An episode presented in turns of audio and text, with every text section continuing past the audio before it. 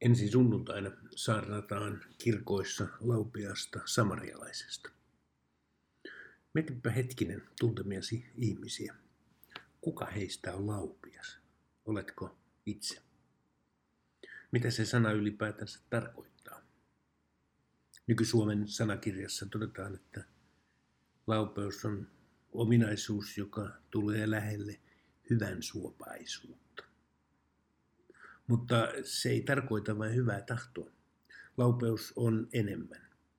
Hyvää tahtovasta ihmisestä tulee laupias vasta, kun hän alkaa toteuttaa hyvän tahtoisuuttaan käytännössä.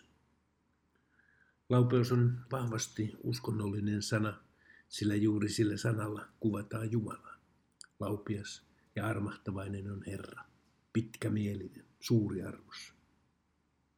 Jumala ei ole passiivisesti hyvää toivova olento, vaan hän on aktiivisesti hyvyyttä luova ja hyvää suova olento. Elämän antaja, elämän ylläpitävä luoja. Laupeussanan ongelma meidän sukupolvellemme on sen vanhahtavuudessa. Sanan sisältöä ei enää tunnisteta. Se on kääntynyt vähän kuin pilkkaavaksi sanaksi. Puhutaan laupiasta ilmeestä – jolla tarkoitetaan tekopyhää, tai keinotekoista vastenmielistä pehmoilua. Englannin kielellä laupias sana ei löydy suoranaisesti.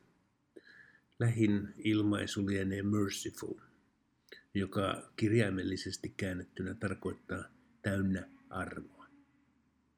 Laupias samarialainen tunnetaan englanninkielisessä maailmassa vain hyvänä samarialaisena.